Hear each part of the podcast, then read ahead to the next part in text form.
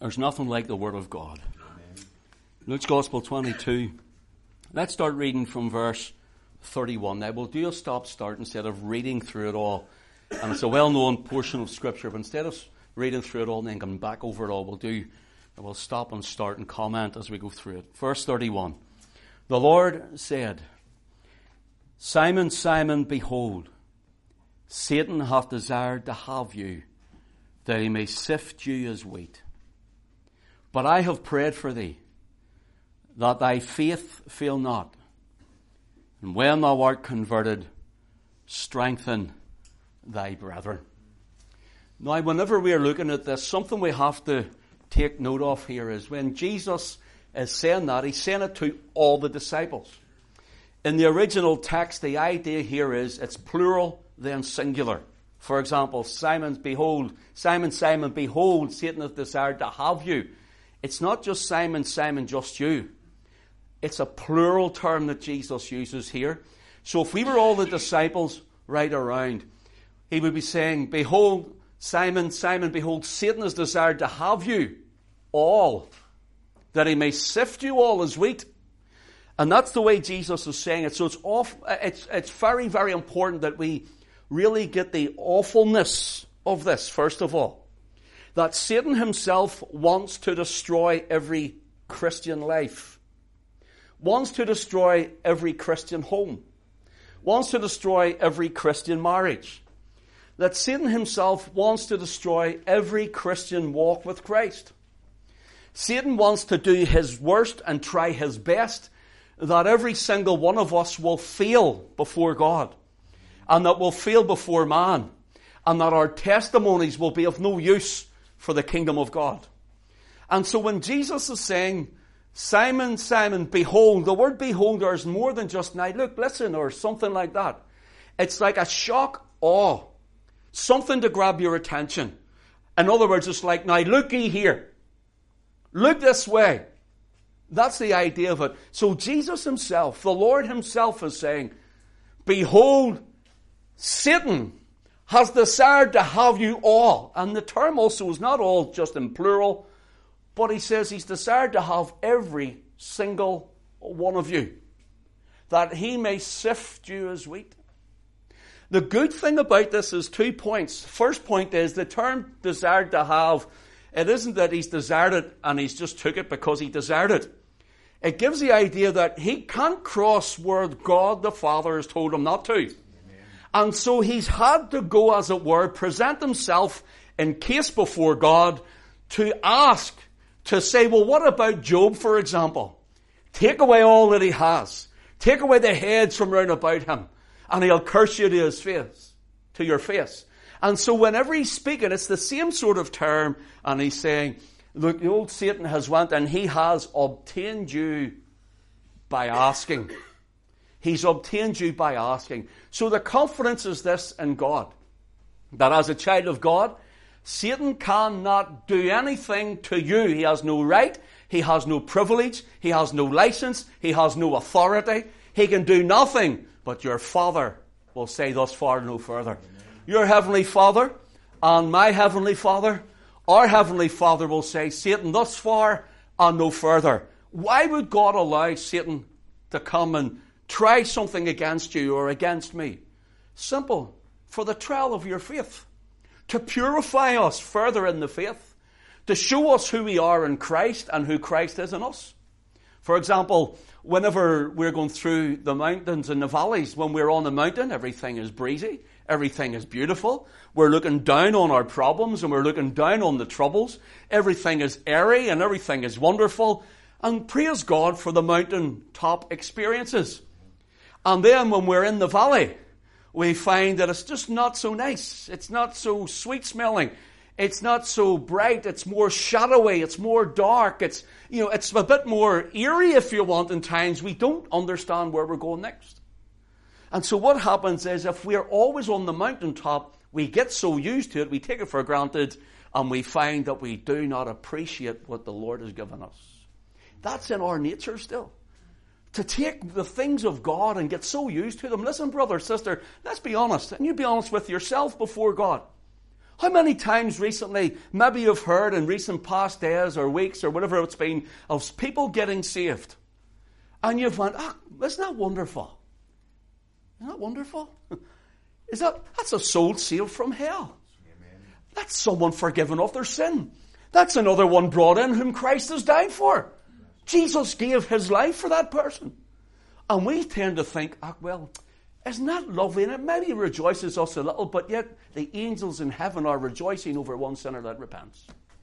The angels who look into the things of our salvation. The angels who are like that, those angels that were on that ark of the covenant. Do you remember Moses made the golden ark over the over the wood and he put the, the, the stones of the tab, the tablets of stone in it from the Ten Commandments? The broken stones and then he remade them. Do you remember? He put those in. And then he put Aaron's rod in, the, the rod that budded, blossomed, and bloomed before showing the, uh, the election of God for, the, for Aaron's seed and his family to be the priestly Levitical priest line.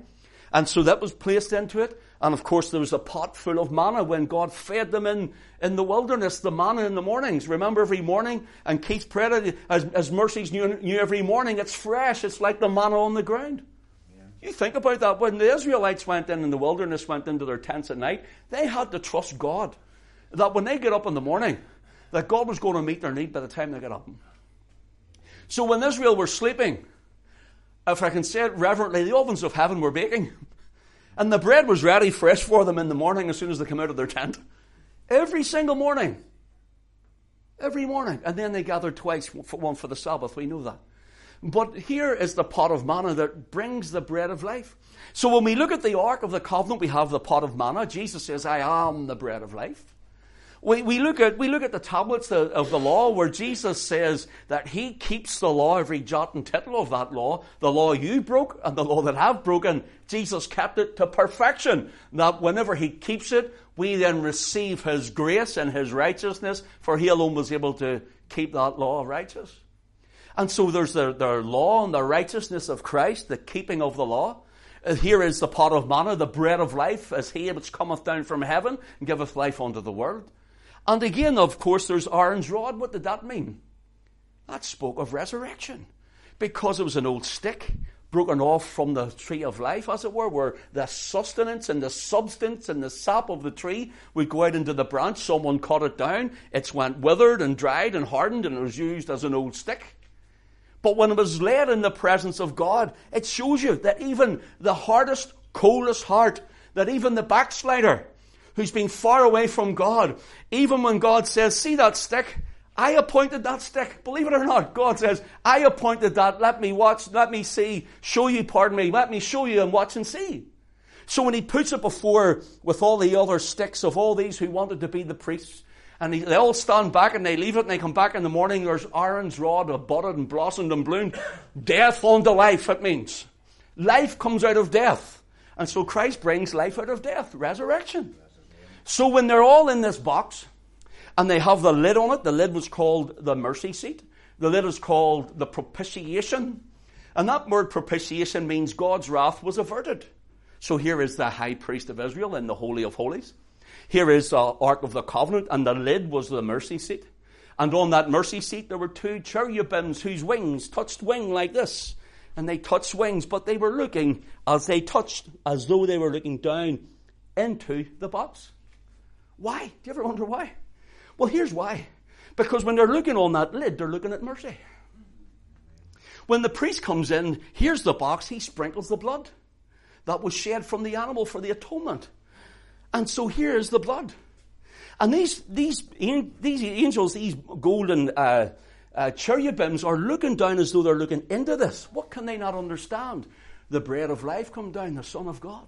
They can't understand the glorious resurrection of the, the, the, the death, life coming out of death. They can't understand then the third thing was the perfect law was perfectly kept in Christ.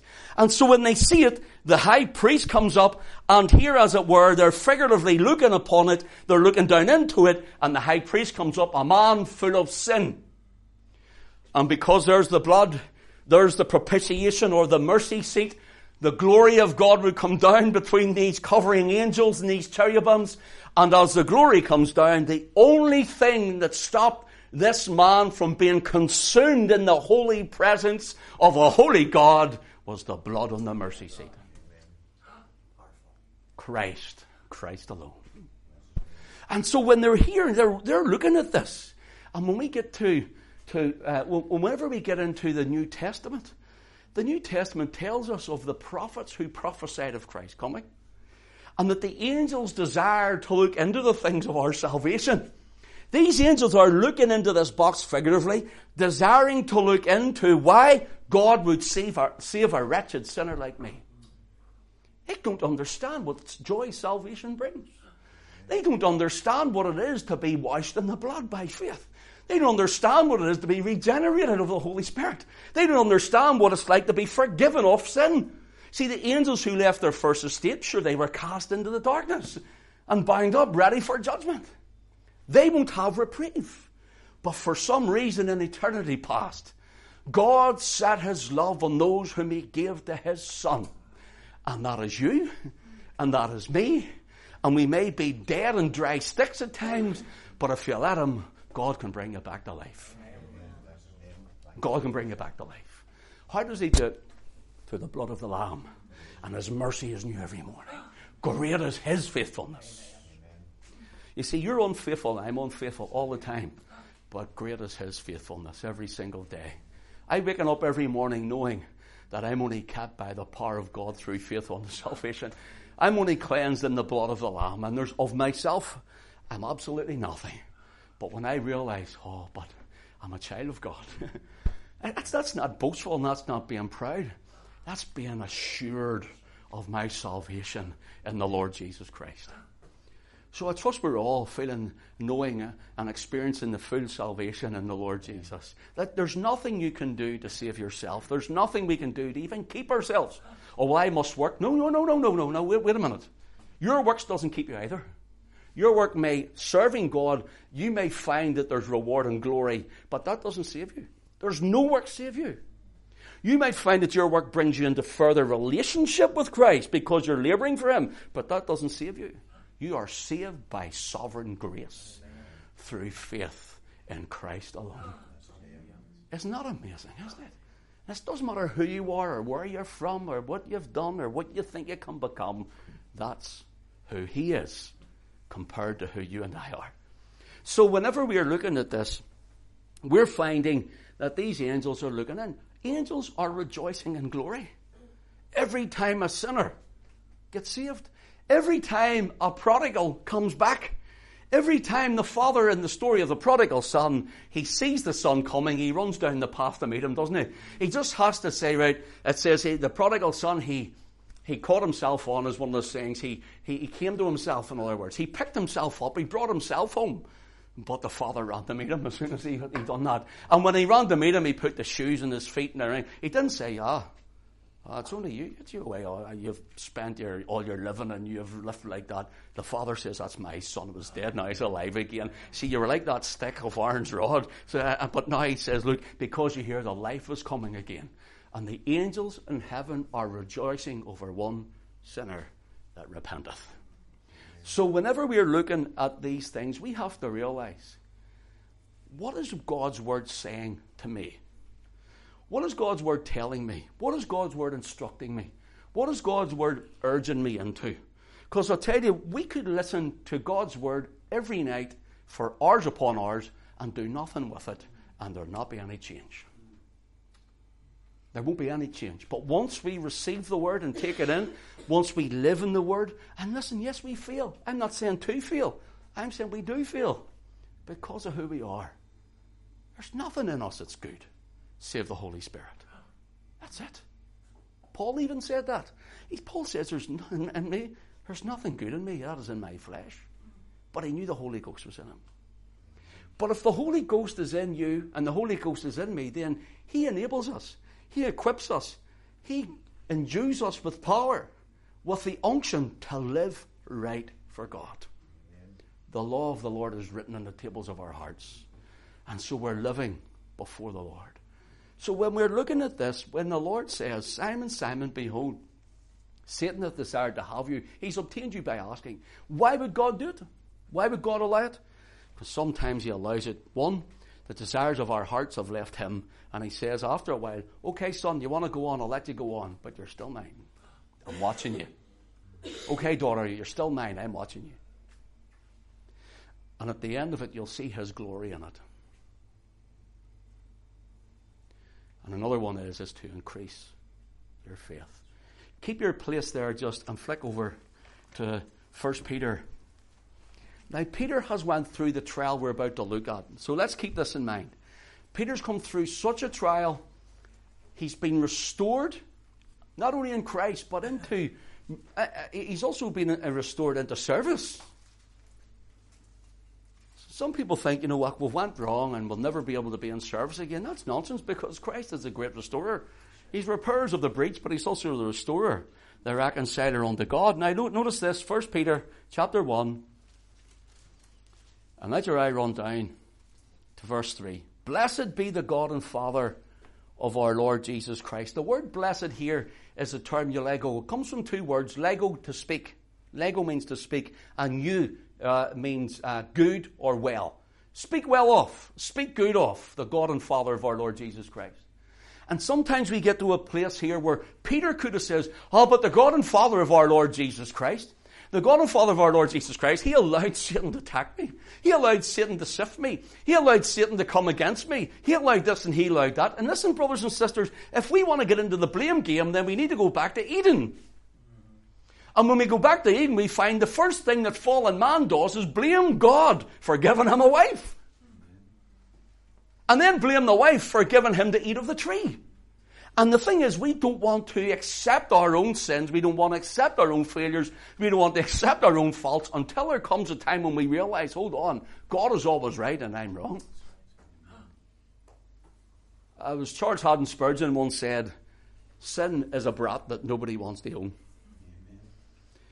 Sin is a brat that nobody wants to own. It wasn't that long ago that I was in a shop and there was a few people in the shop waiting in a queue and there was a child who was acting up to the point where they got on, they were just looking for something, mommy wasn't giving them it, and they were on the floor. Know, one of those ones they just totally lose it, kicking, squealing, and it was just went on and on, and they were kicking things, and and you see the you can see the mother was getting embarrassed, and she starts doing this,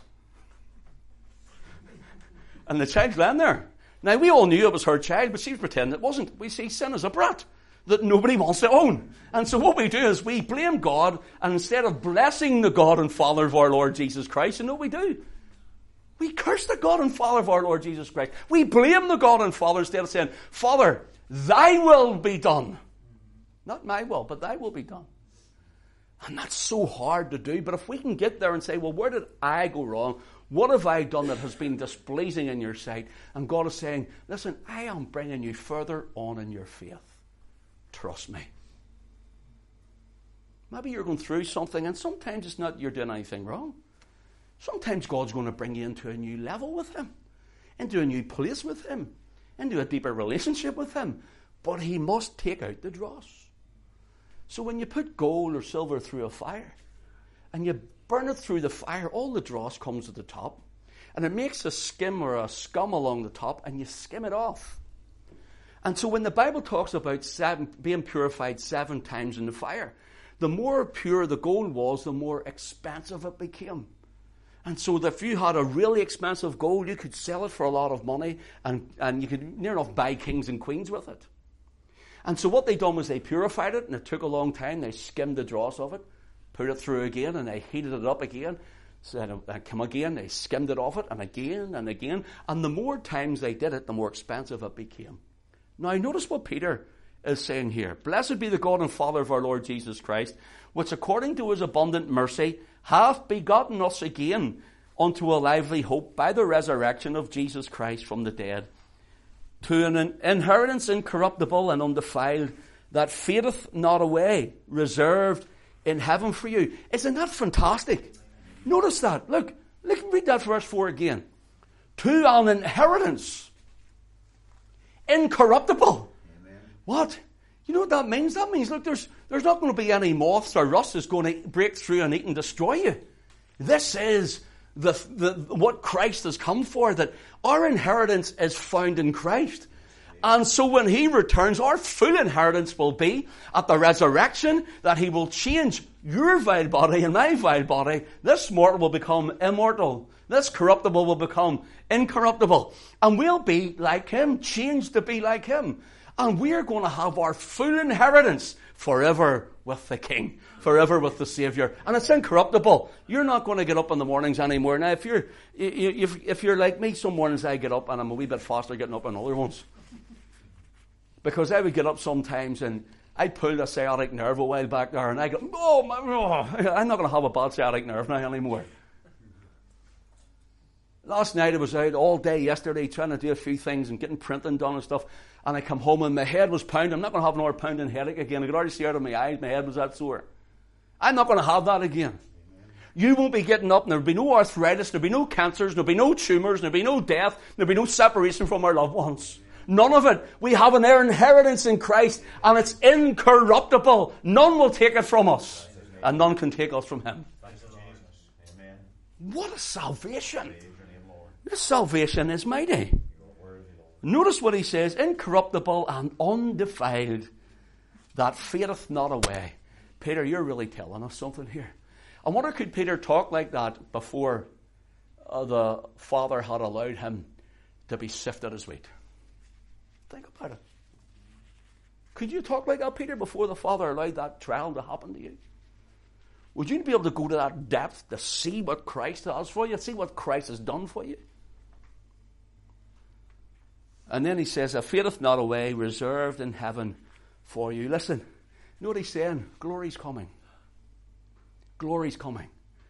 The end is not yet, brother. The end is not yet, sister. And he'll perfect the good work that he started in you. He is transforming us. He's bringing many sons, many daughters, many sons unto glory. And he's transforming us. This is the trial of our faith. This is the purification of our faith. Because then he goes into this in verse 6 wherein ye greatly rejoice, though now for a season, if need be, ye are in heaviness through manifold temptations. Notice it's only for a season. But yet, what we have in Christ is for eternity. Then he says that the trial of your faith being much more precious than of gold that perisheth do you know you're, you're, you're like gold tried seven times in the fire? Every time you're going through a trial and you're trusting in Christ, every time you go through the trial and, and you know that Christ is with you, but you're even struggling and maybe you're failing, but you're faint yet pursuing, see by the time you get out the other side, it's another layer of scum have been skimmed off you. It's another scum has been skimmed off you. I once told somebody that you can only, a, a builder can only build as has a scaffolding. If you have a three story building and you have a scaffolding of three stories, don't expect to go to five or six if you haven't got your scaffolding up.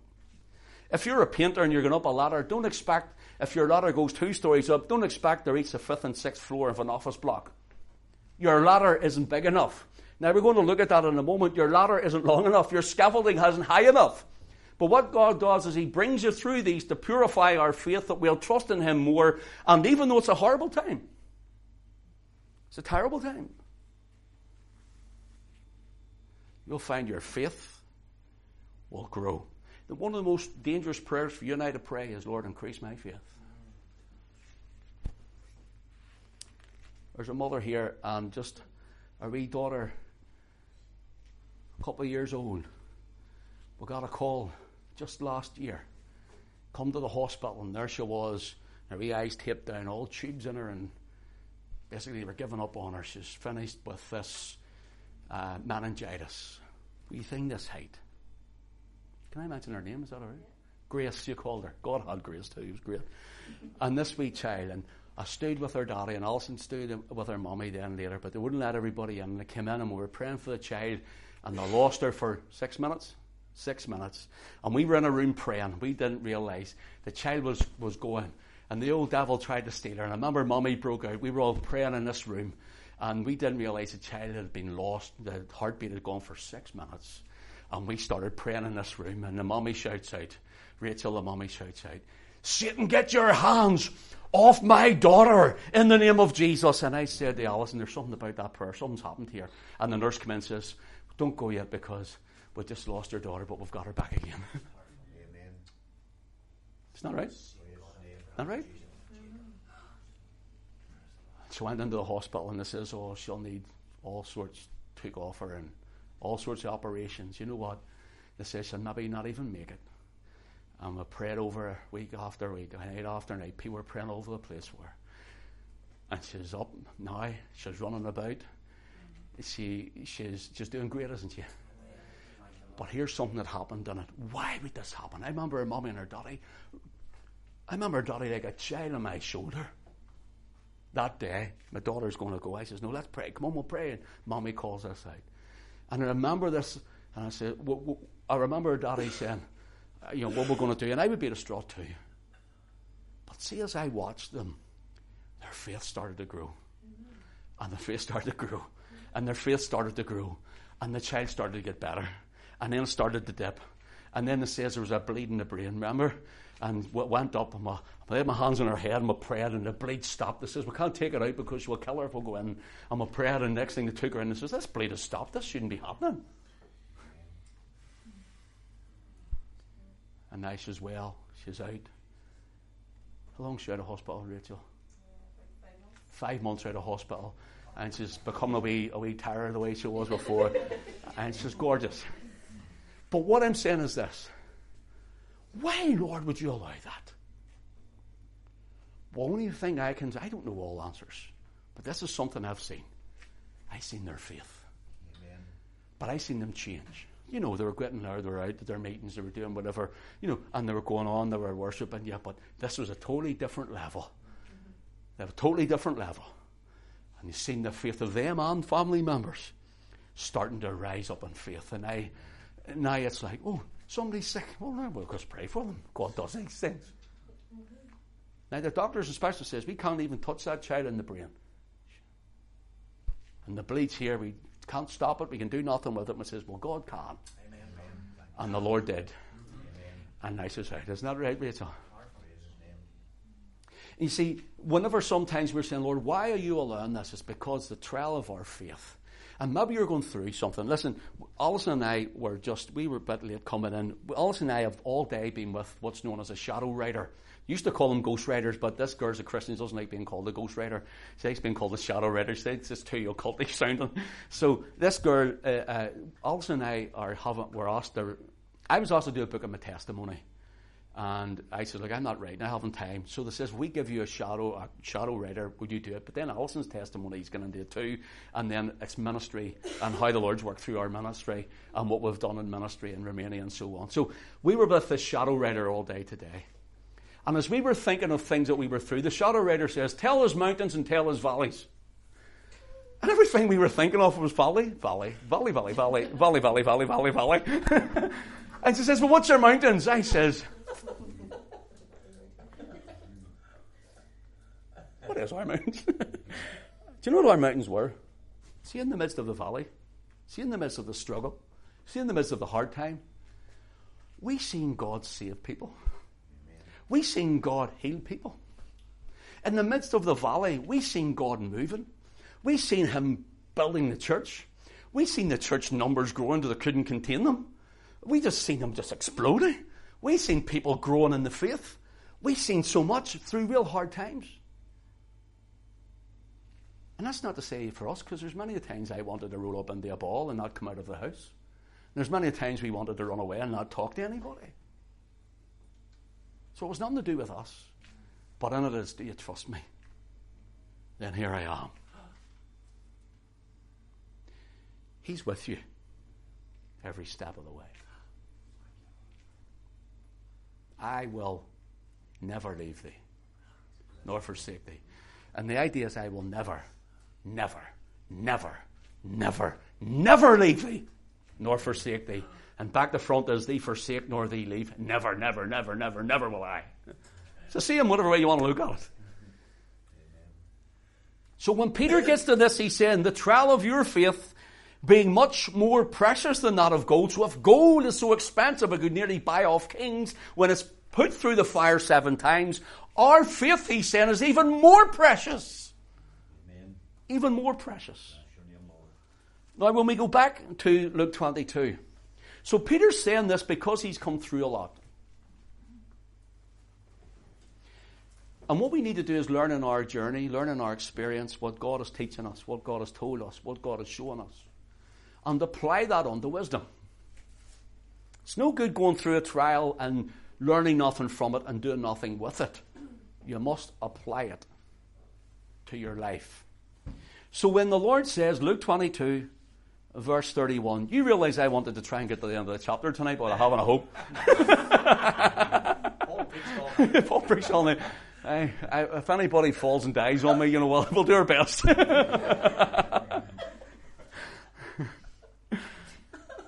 he says, Simon, Simon, behold, Satan desired to have you that he may sift you as wheat. So he's saying, Simon, Simon. He's looking at Simon, but he's speaking of you all. Simon, Simon. Say it's Keith, I'm looking at you. Keith, Keith. Satan has desired to have you all. But he's looking at Simon. It's the idea of it, to have you all. They may sift you as wheat. And he's obtained you by asking, but I have prayed for you. Oh, here, hold on a minute. Now, there's the fear. There's the fear factor. Now, Lord, don't try me too hard because uh, who wants to be tried? Let's be honest. Sometimes when we think when we're being scourged by God, it's because He doesn't love us. That's nonsense. If you're being scourged by God or if you're being uh, chastened by the Lord, you know why you're being chastened? Because you're not a bastard. You're, an Ill, you're not illegitimate. You are a child of God. You only chastise your own children. You don't chastise your next door neighbour's children. Although if they jump over your fence, you might help them back over again. But you don't chastise them for the good. You let their parents do that. And so when your father wants to chastise you, he does it for your good. What also tells us that you and I, we chastise our children for our own pleasure sometimes, in the sense that when a child is, like that we child on the, I was going to say brat, not what that said, oh, that they got a child on the ground, you feel like, I get you home? I'm going to. you don't want to do anything in front of people. But you feel you're angry at this. But that's not the idea of God's chastisement. All God's anger was poured on upon his Son at the cross. And those who are in Christ are not under any wrath of God. See that mercy seat? John tells us Christ is our, the propitiation for our sins. Propitiation means God averted the wrath through pouring it out in his Son. He is our mercy seat. He is that box. He is the one where the glory fills. And when he cried, My God, my God, why hast thou forsaken me? And when he cried, It is finished, between those cries it was, You've forsaken me that Ken Davidson can be brought in. You're pouring this wrath out on me because his sin's on me, and God must punish sin. God does not brush it under the carpet like men and women. God punishes sin, but he punished his son for you and me. That when we receive Christ, we took his righteousness, he took our sin. He was, as it were, uh, forsaken that we would be brought in. And so when he cried, It is finished, that means paid in full. Completely, totally, completely finished. There's nothing else to do. I may have given this to you before. An illustration of propitiation. God's wrath averted. If you were to go to Silent Valley, say, and you can go to bigger ones in the States or whatever, but you go to Silent Valley. And if you park your car and you walk, there's that duck pond there, you know, and you see the big green hill way up, you know, uh, and the mountains are up the side. And there's the big green hill and the wee wall along the top where you can walk along the path at it. Well, you think this is a big green hill, but when you get up the top of that big green hill, you know that's the whole reservoir behind that. So you're really so many feet, I don't know how many feet deep it is, beneath the surface of that water, at water level. Now, can you imagine if you had that, only you went to a dam and you were right at the bottom, and that dam was, say, a thousand miles long? Let's make it ridiculous. A thousand miles long and a thousand miles to the other side. And say suddenly a big crack starts to come up the middle of that dam. And you see the water's just about to break, and the dam is straining under it like this. And suddenly the dam breaks and all this water starts pouring down, billions or trillions of gallons of water. You're certain that your fate has been sealed. You're on that way, you have a thousand miles, you can't get out of the road. You're on that way, you have a thousand miles, you can't get out of the road. You're on this way, there's no way you're outrunning this. All this water is just going to consume you. In other words, this wrath is coming on you.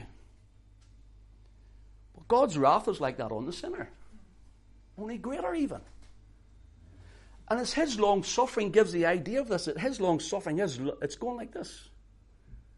And his love is holding it back. But there's coming a time when his elect are in. Now listen. So you're standing at this dam and suddenly it bursts open. Trillions of gallons of water are about to consume you. And suddenly a big chasm opens in the ground, swallows every bit of that water up. It comes right up to you and it swallows it up. It pours right in under the earth. And there's not a splash in your shoe, not a drop, not a little drip on your head. You're completely 100% free from it and you're completely dry. And you're saying, wow, look at this, and all this water's just dropping right before you. Nothing touches you. That's the idea of propitiation. Wrath averted. God's wrath is about to go. And Jesus says, Father, I die for him. And the wrath was poured out like that chasm. It was coming towards someone like me. And he hung on the cross. And it was all poured out into him. And he took it on my behalf and yours. You, So when the high priest comes to this lid, it's the propitiation lid, the mercy seat. Mercy is when we do not get what we deserve. When we do not get what we deserve. And mercy found us where we didn't get what we deserved hell, eternal punishment, damnation. We didn't get it. We find grace. Grace is to receive that which you do not deserve. We receive forgiveness. We receive love, cleansing, righteousness, salvation. That's what we received. We think of the mission coming up, I think of many men and women standing at that dam. And they may die and go to a lost eternity. Or Christ could return. It's too late. It's about to break. And the wrath of God is poured out, the condemnation comes upon all men that know not Christ. When the Lord says here, Satan has desired to have you, all, but I've prayed for you, Peter. Why did he say, I've prayed for you? Because Peter had a job to do. And especially, Peter had a job in the sense of this that his nature need to be refined. Peter had a temperament. People say, I can't change. You can if you give yourself to God. People say, I, I, I can't get the victory. You can if you give yourself to God. Do You know what's wrong? You hold it. The heart of the man and the heart of the woman that's fully, completely, and totally sold out for Christ they will be overcomers in the faith. And they'll have the victory in Christ. People say, I can't give up the alcohol. Yes, you can. If you're saved, you can. If you're Christ, you can. I can't give up the, the smoking, or I can't give up this, the drugs, or I can't give up you know, the, the womanizing, or I can't get up, give up the cursing and the swearing. Listen, see, whenever I get saved, I had all of them. And I was bound by all of them. But see, when I got saved, the Holy Ghost came in, and the devil went out. And nobody had to ever once tell me, don't do that. For every time I failed the Holy Ghost, it was like a, it was like a punch to the solar plexus of my spirit. Oh, Lord, forgive me. Till I got stronger and learned to walk in the ways of the Lord. And I'm still learning, by the way. I'm still learning. And we all will be still learning until He comes. Now, when the Lord says, But I've prayed for thee that thy faith fail not, we know the story. I obviously haven't time to go into all the other verses. That's just what the Lord had to, me to say tonight. But here's what, what was wrong. He says, I've prayed for thee that thy faith fail not. We recognize that Peter failed the Lord by denying him three times. And the cock crows. So, if the Lord is praying for Peter, did Peter's faith fail? No. But he denied the Lord. There's a difference in faith and courage.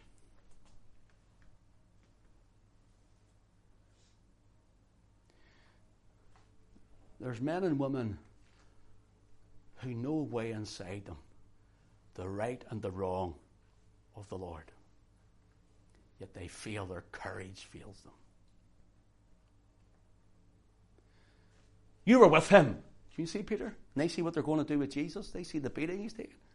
You and I, yes, I'm with Jesus. Would you really? There's some of us in work are afraid to mention his name. Think about it. Come on, let's be honest. Well, if I mention his name, I'd get told off by my boss. And that's it. Are you a Christian? But don't be saying too much about I'm a Christian, but don't be telling anybody else. Are you any better than Peter? it's our courage. And we go, oh Lord, I know I shouldn't have done that. And the, Lord's telling us, you know, we know fine ready within ourselves, the Spirit's moving. And He says, What are you doing? Speak up, speak out. And you're going, I but I was afraid. You see, your courage has went, not your faith. Your faith is still there. Because it's not your faith. It's imputed faith. It's faith given to you. It's the faith of the Son of God. And when Jesus says, I have prayed for thee that thy faith fail not, the safest place a man and woman can be is under the prayers of Christ. Now, you can ask me to pray for you, and I'll pray. And sometimes, let's be honest, people ask you to pray, and we do, then you forget. Or you tail off sometimes. The scripture says of Christ, He shall never fail, nor be discouraged. The great high priest stands in the glory. And so, this one, he says, I've prayed for you. Oh, Lord Jesus, if you would just say to me, I've prayed for you that your faith fails not. If you would just say it, he says, I am. I have. The scriptures are full that Christ is standing at the right hand of God, and he's our great high priest interceding on our behalf. He's praying for you. What are you afraid of? What are you afraid of? I don't know what he says to the Father, but I can imagine him just there. And forgive me, Lord, for this imagination, but I can imagine, Father, there's my wounds. See Ken Davidson. I died for him. You gave him to me. See Gordon Foster. I die for him. You gave him to me. He's trusting in me. There's the wounds. There for me the Savior stands. He shows his wounds. He spreads his hands. God is love. I know I feel Jesus lives and loves me still. Loves me still after who I am? Absolutely. Oh, fell away. Listen, backsliding isn't going out into the world. Yes, that is part of it, going into the world and doing this. That. No, backsliding starts in the heart. There's many of us have backslid, maybe even today in our heart, where we've been away somewhere else. Let's be honest. That's the honest truth. And do you know why you're here? Because the faith operating in you, you thought you're maybe losing, has brought you here today. Tonight, I should say. Now faith is the substance of things hoped for, the evidence of not, things not seen. And the thing is, now faith. It is now see faith. In other words, it gives the idea of faith now in you. It's a substance of things hoped for. It's the evidence of things not seen. Oh, this here, you know, this is your, your little forever friend. You know, this is your little your little friend who you, you like to talk to. He's like you're as if you're a child. You know, that's what people think. No, no. Let me tell you something. There's a substance of faith in my heart that I know Christ is living. How do you know? I was talking to him a while back there. He's doing well. He's alive and well. Let me finish this. I may have to do, I may do another one for Lord me to do another one sometime on on Peter. But the problem with Peter is this. Here's a couple of quick points. Jot them down. You can read them when you go home. I'll just mention the verses. He says, I prayed for thee that thy faith fail not, and when thou art converted, strengthen thy brethren. Now, Peter was already following Christ. What do you mean when thou art converted? The idea is when you have come through what you're about to go through. Satan is going to have a field day here. Now, that would scare the life out of anyone, wouldn't it? And when you've come through it, strengthen your brethren. First Peter chapter 1 tells us about the trial of your faith. Peter starts to talk about faith from the opening of his letters. Peter, on the day of Pentecost, sees 3,000 come to saving faith in Christ. What happened, Peter? He says, I was converted What do you mean you were converted, Peter? You're already following Christ. I came through it and I realized this salvation is not of me, it's all of Him.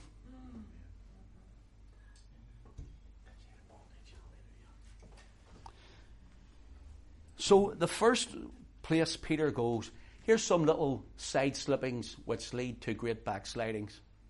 First little side slipping is in verse 33. And he said unto him, Lord, I am ready to go with thee into prison unto death. Now Jesus says, I'm praying for you. Satan's going to sift you. Now you and I would think that we would say, Oh Lord, please pray for me now and we'll be on our faces before God. But no, you see, we, we hear the word, but we sometimes do nothing with it. And Jesus is speaking and he's saying, look, if you want the devil to have a field day, he's going to have a field day. So here's the, here it is, Simon. You have this, uh, you, you have this way with you. You have this character that needs refined and honed. He says, so Satan's going to do it, thinking he's doing his worst, but the Father means it for the best. But I'm praying for you. Don't worry. I am ready. self confidence led Peter to pray. Now, if you and I are thinking of self confidence, then watch. Because once our self confidence comes in, you know what happens? Great comes the fall. Now, I'm going to be honest with you. You know me, I preach all over the place. And sometimes as a preacher, see when you know you've had a good meeting, let's be honest, Keith, you, you preach. You take a bit of glory, don't you? No, I, it's, it's, okay to be, it's okay to be uh, encouraged in it, in the, in the, work. It's okay to encourage a brother. It's okay, okay to encourage a preacher and say, that was a good message, that spoke to me, because then he knows he's on the right track. But sometimes we sort of analyse, I know about you, but I analyse everything I say when I go home. Did I say it right? Did I, I could have done this, could have done that. It's not about what I can do, it's what the Holy Ghost wants to say. You can take a little bit of glory for yourself. Wonder how good I was tonight. Wonder how well it went. Really, what we should be saying is, Lord, Lord, have mercy on me. Peter says, I'm ready. I go to prison to death with you. Hey, this is the, within an hour, a couple of hours, a few hours. Self confidence. And he says, I tell thee, Peter, before the cock crows, that, that thou shalt thrice deny that thou knowest me. Now, notice if you let your eye run down, verse 39. And he went out and went as he went to the Mount of Olives, and his disciples also followed him. And when he was at the place, he said unto him, Pray that ye enter not into temptation. And he is withdrawn from them about a stone's cast and kneeled down and prayed, saying, Father, if thou be willing, remove this cup from me. Nevertheless, not my will, but thine be done. And there appeared an angel unto him from heaven, strengthening him. Now, why would he just kneel down and pray and then needing an angel to strengthen him? Do you ever wonder that? I'll tell you why. It gives the idea, if you read, uh, in the, you read the, the, the rest of the Gospels, actually means he just didn't get down and go down his knees. I'm just going to have a wee prayer. The weight of everything in the garden came upon him. And he even says, My soul is exceeding sorrowful, even unto death. It means death itself is starting to encompass me. This is the king of life. This is the king of life. And death is encroaching him. All of hell is against him. And he says, he, he, he gets down and it says he falls on his face. The idea here is he falls and he struggles to get up. Listen, a walk with Christ sometimes is a struggle. To do the Father's will, to be obedient to the Word is a struggle. Don't expect it to be easy, brothers and sisters, or we'll never make it. Jesus himself, he got up and then he falls, and the idea is he gets up, and he falls again, and he gets up, and he falls again, and he thinks he's going to die in the garden. That's the idea of this.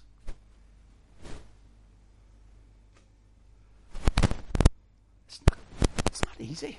But he's promised that he'll be with us, and he's praying for us. And notice this.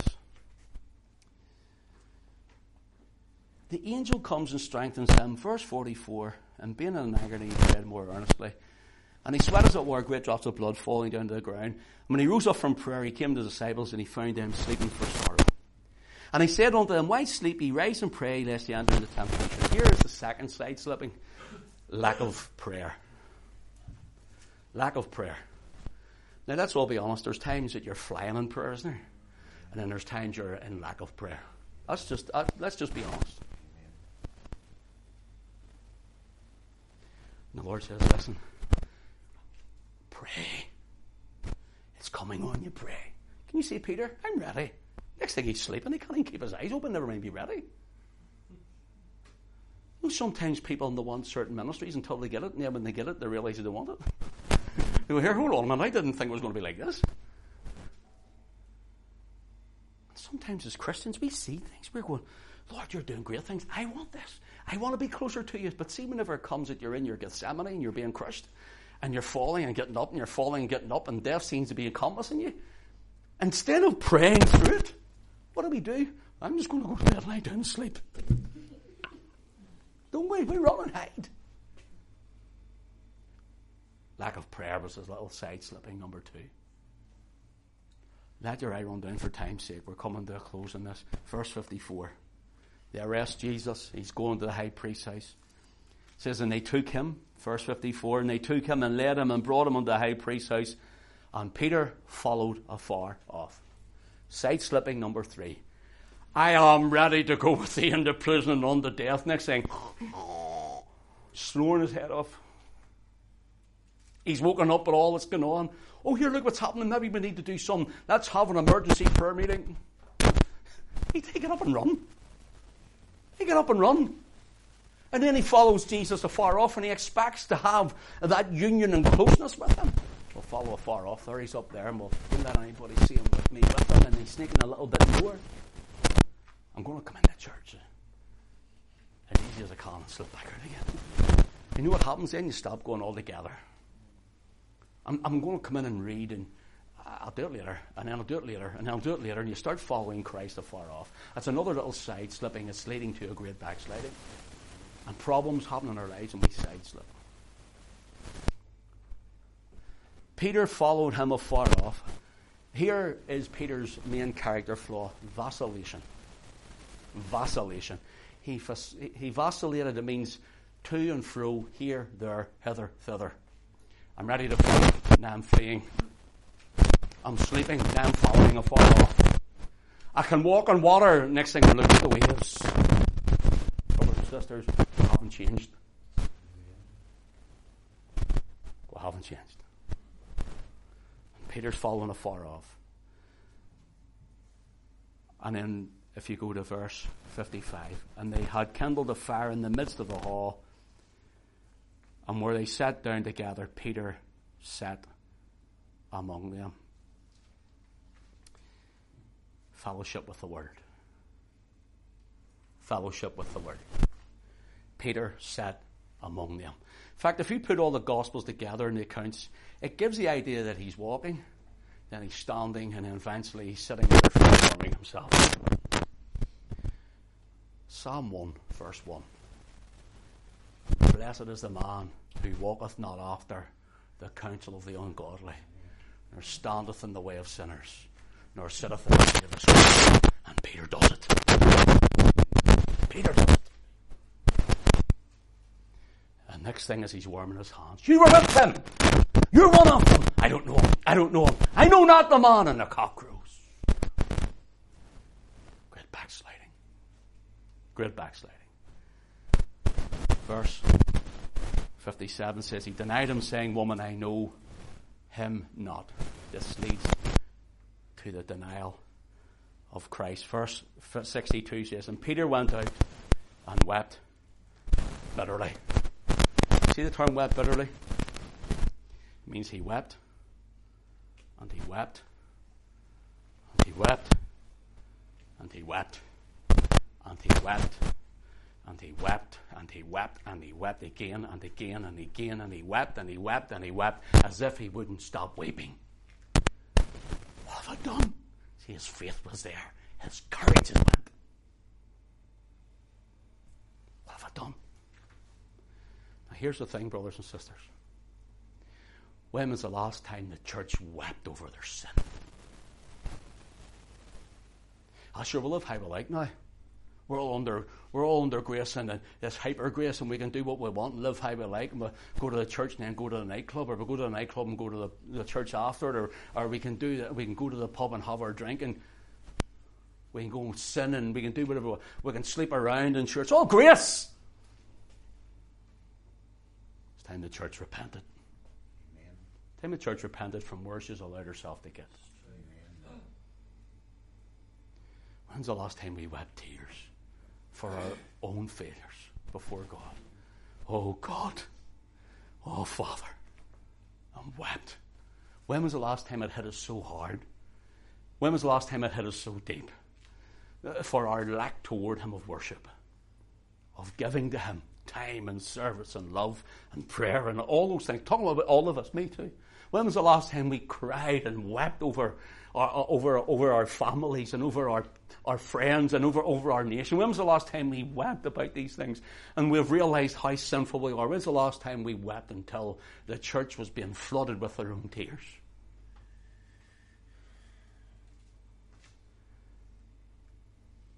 Peter ran to the tomb when he heard Jesus wasn't there.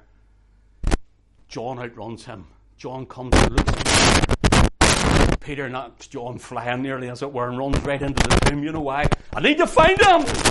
I need to find him! See, Peter's gone through it. I'm so far away from God. I have failed Jesus. I have let him down. I need to find him. Please, somebody night's gone. What am I going to do? Maybe you're like that sometimes.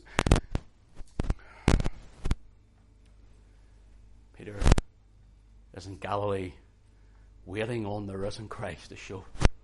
John 21. I go fishing. He catches nothing and there's a stranger on the shore. Children of any meat. That night they toiled and they sweated in the road and they went that night weeping and endures for the night. But in the morning Jesus comes walking on the shore. Joy comes in the morning. And he gets over and he says, Simon, do you love me? Simon, you let me down. Simon, you failed me. Simon, you're a big sinner. Simon, you're going to hell. Simon, you're not mine. No, he says, Simon, do you love me? Do you love me?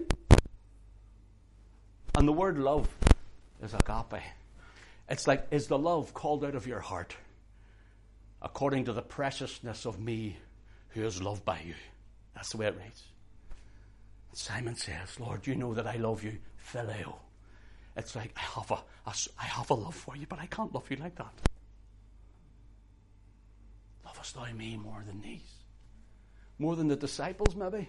Does Peter, do you love me more than the disciples love me? Well, I can't say that because I'm only after denying you. I love you, but I can't say that. Do you love me more than your fishing boats and the world that you went back to, where you backslid to, Peter? I, I, I, I, I can't say that because I've already did it. He says, Do you love me? He says, You know I love you. You know all things. He says, Then feed my lambs and feed my sheep. I'm restoring you, son. And Peter goes and preaches in Pentecost. 3,000 souls are saved. Peter writes, he says, Listen, see the trial of your faith. Brother, sister, listen, see the trial of your faith. It's more precious than gold. Just that those little side slippings that lead to great backslidings will not be in our lives, but we'll learn from it, all of us, to follow hard after Christ and to pursue hard after Him for His glory and for His name's sake. God bless everyone.